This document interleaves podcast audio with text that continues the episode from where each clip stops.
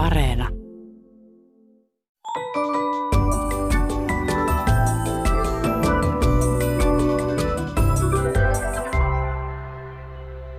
Hei, tämä on Aristoteleen kantapää, ohjelma kielen ja todellisuuden villiltä rajaseudulta, ja minä olen Pasi Heikura. Tänään selvitämme, voiko huono matikkapää olla dyskalkuliaa, voiko substantiivitauti tarttua ja millaista kohtelua Kalevalan ilmaukset kestävät. Kuulijamme nimimerkki Väinön kantelu löysi vakuuttavan esimerkin Kalevalan elinvoimasta Salon seudun sanomissa syyskuun loppupuolella julkaisusta levyarvostelusta. Siinä toimittaja kirjoitti näin. Kumikamelin voimahahmo loisti lausahtamaan. Nimimerkki Väinön kantelu on ilmeisen kärsivä. Tässähän jo vaka vanhakin kääntyilee haudassaan. Kärsimys on turhaa. Väinämöinen pyörisi leposiallaan hyvän tuulisesti myhäillen näitä seuraajiensa edesottamuksia kuunnellessaan. Ilmauksen taustallahan on Kalevalan kolmas runo, jossa Joukahainen saapuu haastamaan Väinämöistä mittelöön. Väinämöinen suuttuu ja seuraavaksi itse loihe laulamahan sai itse sanelemahan. Ja mikä ihmeen loihe? Sen taustalla on sana luoda, johon on lisätty itämurteinen he-pääte, joka viittaa teon kohdistumiseen tekijään itseensä. Sanoihen minä.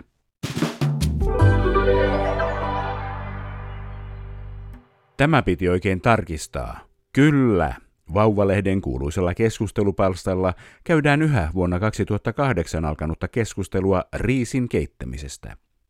Ajoittain kiivaaksikin äitynyt keskusteluhan alkoi näin viattomasti. Jos ohjeessa sanotaan, että yksi osa riisiä ja kaksi osaa vettä, miten on deseinä? Esimerkiksi jos on kuusi desilitraa vettä, monta tulee riisiä. Tällaisesta saatiin väittely aikaiseksi. Onneksi palstan väittely ei enää ole kiivaimmillaan. Viesti numero 773 elokuun lopulta kehotti ihmisiä hankkimaan kunnon riisinkeitin, niin kuin Aasiassa on joka kodissa. Matematiikan ilmaiseminen sanoilla saa ihmiset kuumenemaan muuallakin. 1980-luvun lopulla Kielikellolehdessä filosofian tohtori ja vihainen kielimies väittelivät kiihkeästi toisesta vanhasta kiistakapulasta, joka sekin kuohuttaa yhä. Tarkoittaako puolet enemmän, kaksinkertaista vai puolitoista kertaista määrää? On hämmentävää, miten isolle osalle ihmisistä tällaiset yksinkertaiset laskutoimitukset tuottavat hankaluuksia. Sitten luin lehdestä, että kun on olemassa lukihäiriöniminen sanojen hahmotusvaikeus, numeroiden puolella on ihan samanlainen. Sen nimi ei kuitenkaan ole laskihäiriö, vaan dyskalkulia. Professori Pirjo Aunio, te tutkitte matemaattisia oppimisvaikeuksia. Onko se, mitä kansankeskuudessa puhutaan huonona matikkapäänä, dyskalkuliaa? Kyllä se varmaan ainakin osittain on. Toi käsite huono matikkapää on kovin epäselvä, mutta kyllä varmasti osa niistä ihmisistä, jotka kuvaavat itseään, että heillä on huono matikkapää, niin varmasti olisi ehkä tunnistettavissa kyllä dyskalkulikoiksi, jos päästäisiin tekemään tämmöisiä tehtäviä heidän kanssaan. Itse ajattelen matemaattisten taitojen hallinnan niin semmoisena jatkumona, että meillä on yhdessä päässä ne, kenellä on dyskalkulia, ja toisessa päässä meillä on ne, jotka on matemaattisesti lahjakkaita. Ja loput me ollaan siinä jatkumolla jossain paikassa. Se raja sit vetäminen siihen, että koska dyskalkulia alkaa ja muu matemaattinen heikko osaaminen sitten siitä jatkuu, niin se on hieman vaikea sanoa suoraan. Jos on ihminen, jolla on dyskalkulia, niin minkälaiset asiat hänelle ovat vaikeita? Tämä voi ehkä ajatella enemmänkin niinpä, että mistä me sitten niin kuin herätään tähän tilanteeseen, että jollakin on vaikeaa, niin kouluhan on tyypillisesti se paikka. Että se on se hetki, kun lapsi alkaa harjoittelemaan aritmetiikan tehtäviä, eli puhutaan yhteen- ja vähennyslaskusta, kertolaskusta, jakolaskusta, niin aletaan näkemään, että sillä lapsella on ihan kauheasti vaikeuksia siinä. Se ei jotenkin tunnu ollenkaan saavan niitä tehtäviä tehtyä. Mutta sen taustalla on kuitenkin vielä niin kuin varhaisempi taito ja se on lukumäärien ymmärtämisen vaikeus. Et se vasta sitten niin kuin alkaa näkymään tuossa koulussa, mutta se on siellä jo olemassa aikaisemmalta ajalta. Dyskalkulikothan on sellaisia lapsia ja nuoria ja aikuisiakin, jotka ei pysty erottelemaan lukumääriä. Siitä sitten seuraa se, että heille on myös sitten kaikki muut, mitkä rakentuu niiden lukumäärien kanssa operoimisen päälle, niin tulee vaikeaksi. Eli se on sieltä jo aika varhaisesta lapsuudesta tunnistettavissa oleva heikkous. Voiko se pysyä heikkoutena? Voiko sen yli päästä? Pelkkä selittäminen ei kyllä riitä näille lapsille, että se vaatii paljon harjoitusta. Ei niin kuin ymmärrä sitä, että esimerkiksi meidän symboli 5 tarkoittaa viittä asiaa tai esinettä. Ja sitten että siihen me viitataan tällä meidän lukusanalla viisi. Eli kaikki nämä tämmöiset niin yhteydet lukumäärien ja niitä kuvaavien symbolien välillä on heille epäselvempää kuin esimerkiksi meille muille. Se ei sisällä mitään merkitystä. Eli he joutuu niin kuin harjoittelemaan harjoittelemaan, miltä kolme näyttää, että sillä viitataan siihen, miltä se kolme näyttää esineinä. Sitä täytyy harjoitella todella paljon Eli niin kuin se harjoittelu tuottaa asteittaista niin kuin paranemista niissä taidoissa.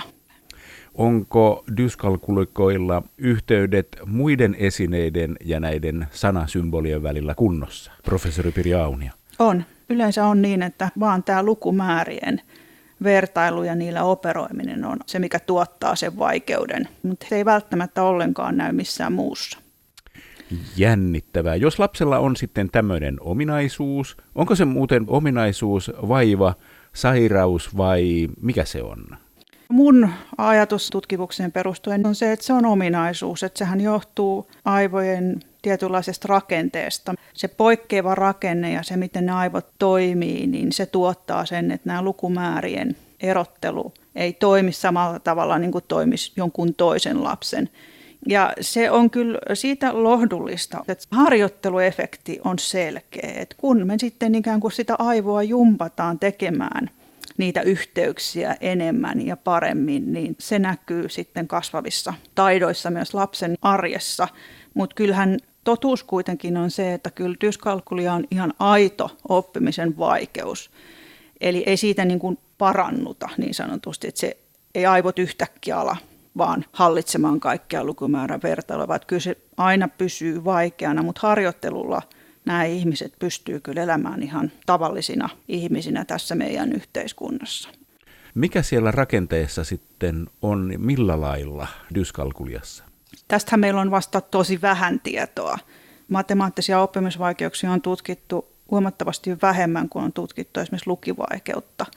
Näyttää siltä, että jos me verrataan semmoista lasta, jolla on hyvät matemaattiset taidot ja semmoinen, jolla ajatellaan, että on dyskalkulia, niin siellä aivoalueet aktivoituu eri tavoin. Toisissa aivoissa siellä on enemmän käytössä aivoalueita ja niiden välisiä yhteyksiä kuin sitten on niin kuin dyskalkulikon aivoissa.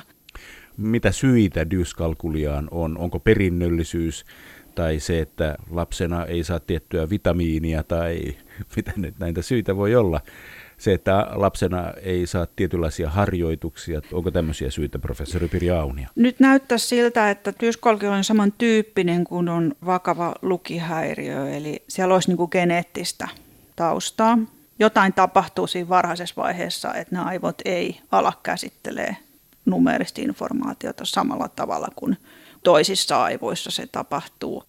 Mitä sitten tehdään, jos lapsella on vaikeuksia jos lapsi on koulussa, niin ehdottomasti oma opettajahan on se, joka varmasti sen ensimmäisenä huomaa.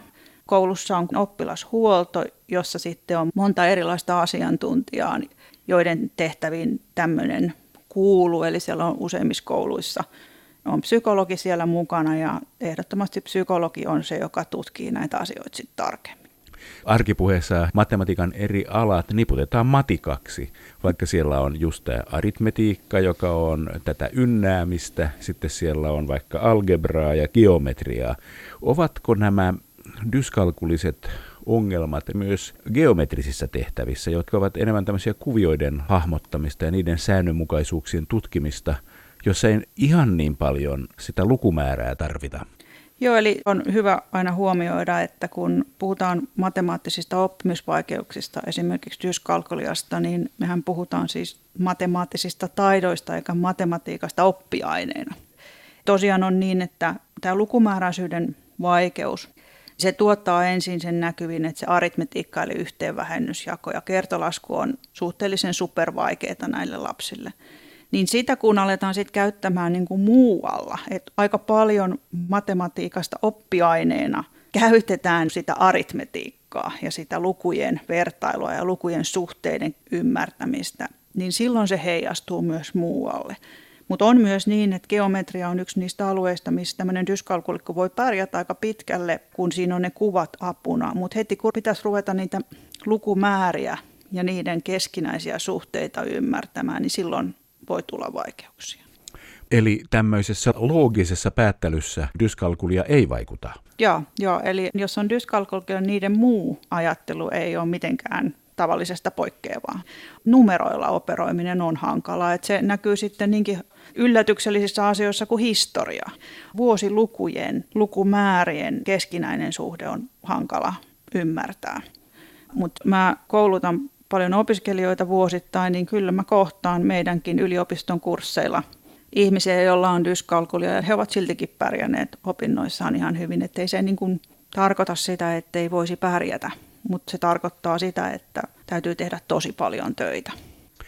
Tätä matemaattisen lahjakkuuden eri sävyjä ja dyskalkulia kun ajattelee, niin rupeaa miettimään, että eikö tavallaan se ole hassua, että joku osaa hahmottaa, että 2 plus 5 on 7.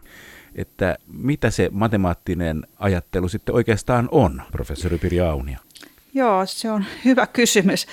Ja mun mielestä tämä esimerkki, mitä 2 plus 5 on, niin sitä kannattaa ehkä vähän purkaa niin kuin kehityksellisesti, koska se on siitä kiva lasku, että siitä näkyy hyvin, miten lapsella taidot kehittyy. Kun meidän pieni lapsi alkaa harjoittelemaan 2 plus 5, niin sehän tekee sen ensin palikoilla ja se laskee kaikki kaksi palikkaa ensin ja sitten se laskee viisi palikkaa ja sitten se laskee ne kaikki ja saa seitsemän palikkaa. Ja sehän on hyvin hidas tapa, kaikki menee niin kuin yksitellen.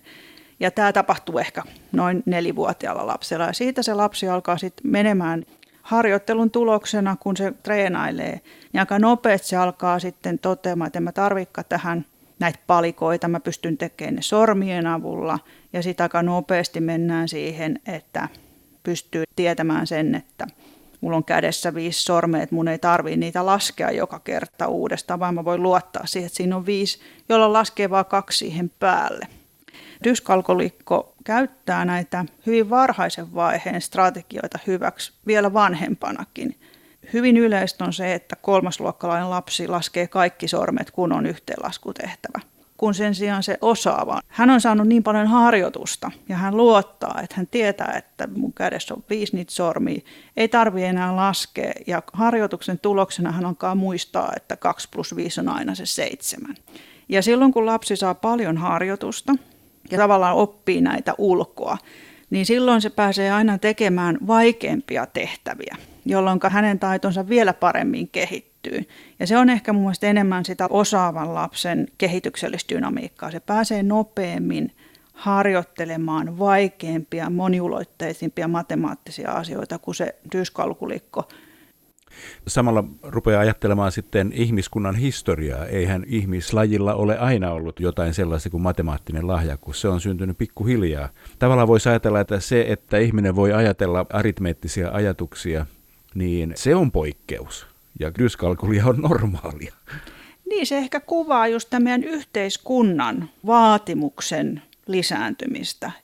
Pystytäänkö me sanomaan yhtään semmoista ammattia, missä ei tarvitsisi matemaattisia taitoja? Mä en ole yhtään sellaista vielä keksinyt.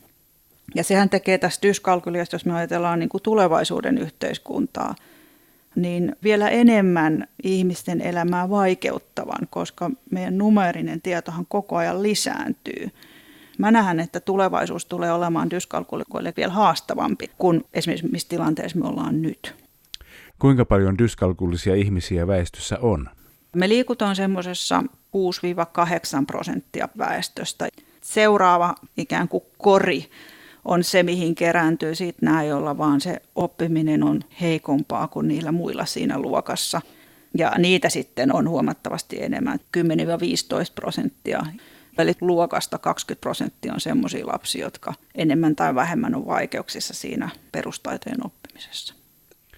Vauvalehden nettisivulla keskustelupalstalla on vuosia kiistelty siitä, että mitä kattilaan laitetaan, kun sinne laitetaan yksi osa riisiä ja kaksi osaa vettä. Eikö tämä ole just dyskalkuliaa, professori Pirja Aunia? On, joo, ja sen takia olisi just tosi tärkeää, että siellä niissä perheissä ne lapset sais leipoa ja kokkaa niiden vanhempien kanssa ja näitä käsiteltäisiin ikään kuin matemaattisin käsittein, että just sillä tavalla, että näytettäisiin, että nyt mä laitan yhden kupin riisiä ja sitten mulla on vaikka kaksi kuppia vettä ja sitten siinä on kolme osaa yhteensä. Ja tähän esimerkki on just semmoinen, että kun tässä ei ole sitä kokonaisuutta, se auttaisi niitä, kun niille ikään kuin se tuotaisi tosi selkeästi esille, että me tarvitaan kolme osaa ja sitten sit yksi osa on riisiä ja kaksi osaa on vettä.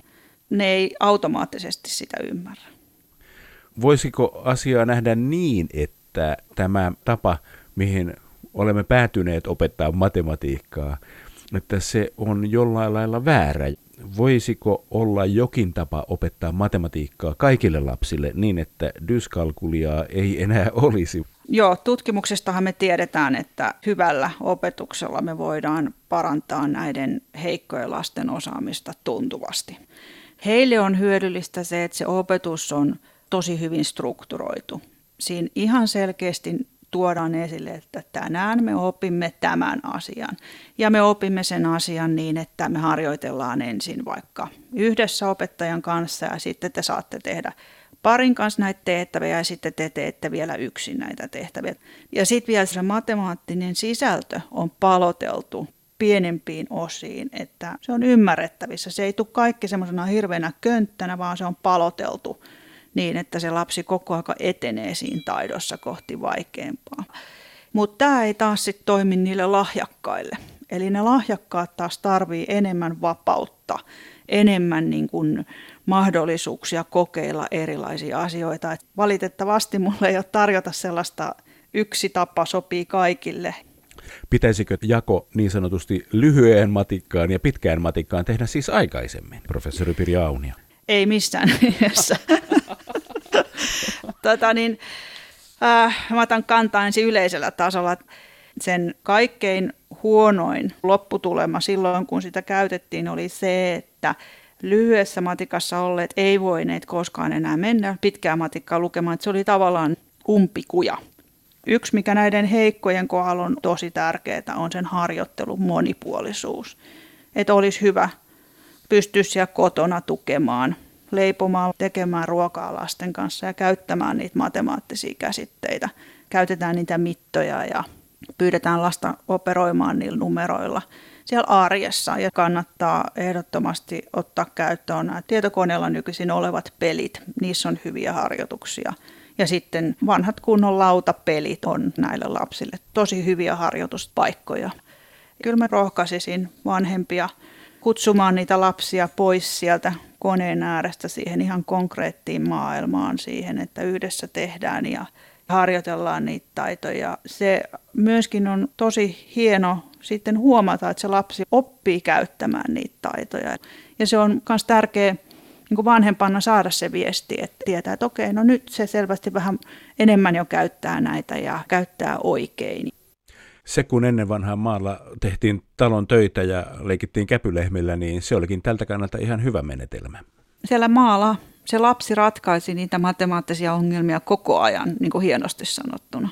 Ja nyt ne jää tosi vähille näillä lapsilla. Nämä ei pelaa enää pihapelejä, ne ei pelaa kavereittensa kanssa lautapelejä. Nyt me nähdään vaan, että se lapsi sillä pädillä tekee jotain. Ehkä se on myös kuinka kiinnostuneet me ollaan niistä lapsista, jos filosofiseen ja. ajatteluun haluaa mennä.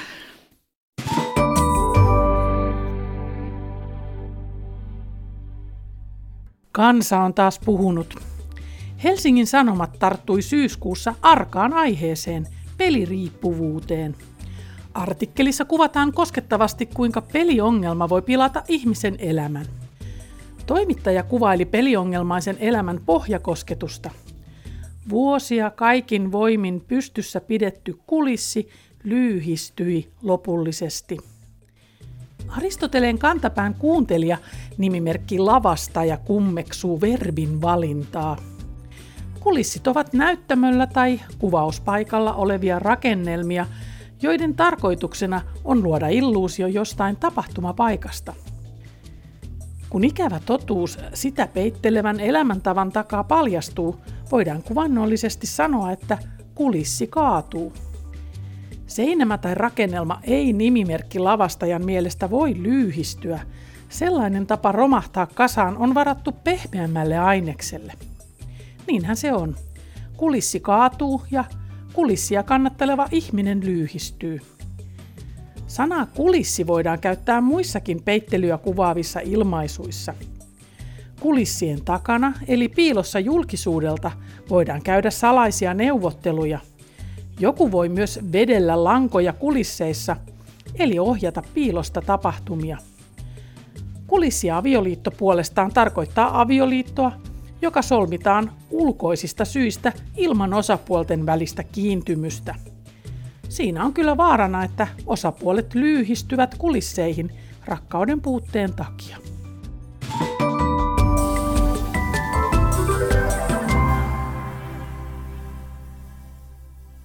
Elikkä, koska korona, juurikin niin. Kielen muoti-ilmiöt ovat meille kaikille tuttuja, ajoittain jopa ärsytykseen saakka, koska harva niitä pystyy välttämään. Kuulijamme nimimerkki Tautinen Poljento löysi merkin erästä rakenteellisesta vitsauksesta, joka on pyörinyt väestössämme jo vuosikymmenten ajan. Syyskuun alussa Ylen aamuohjelmassa kerrottiin tennisuutisia seuraavalla otsikolla. Ruusuvuori joutui antamaan luovutuksen. Nimimerkki Tautinen Poljento miettii tapahtumaketjua. Hänellä oli siis luovutus, josta hän joutui luopumaan. Vai onko tämä taas surullinen esimerkki niin yleisestä substantiivitaudista? Aristoteleen kantapään tekemisen suorittamisfraasien valtion epidemiologi yhtyy diagnoosiin. Substantiivitaudissa tekemistä kuvataan substantiivien avulla eikä kunnon teon sanoilla. Se on tuttua virallisesta kielestä, kun puhutaan kiistanalaisista asioista, joihin halutaan ottaa etäisyyttä. Jos olosuhteiden vuoksi ei jostain syystä voi kirjoittaa Ruusuvuori voitti, niin sitten pitää kirjoittaa Ruusuvuori joutui luovuttamaan. Niinpä julistamme kirjoittajan syylliseksi substantiivitaudin piittaamattomaan levittämiseen ja määräämme hänet kymmenen päivän karanteeniin maskinaamalla.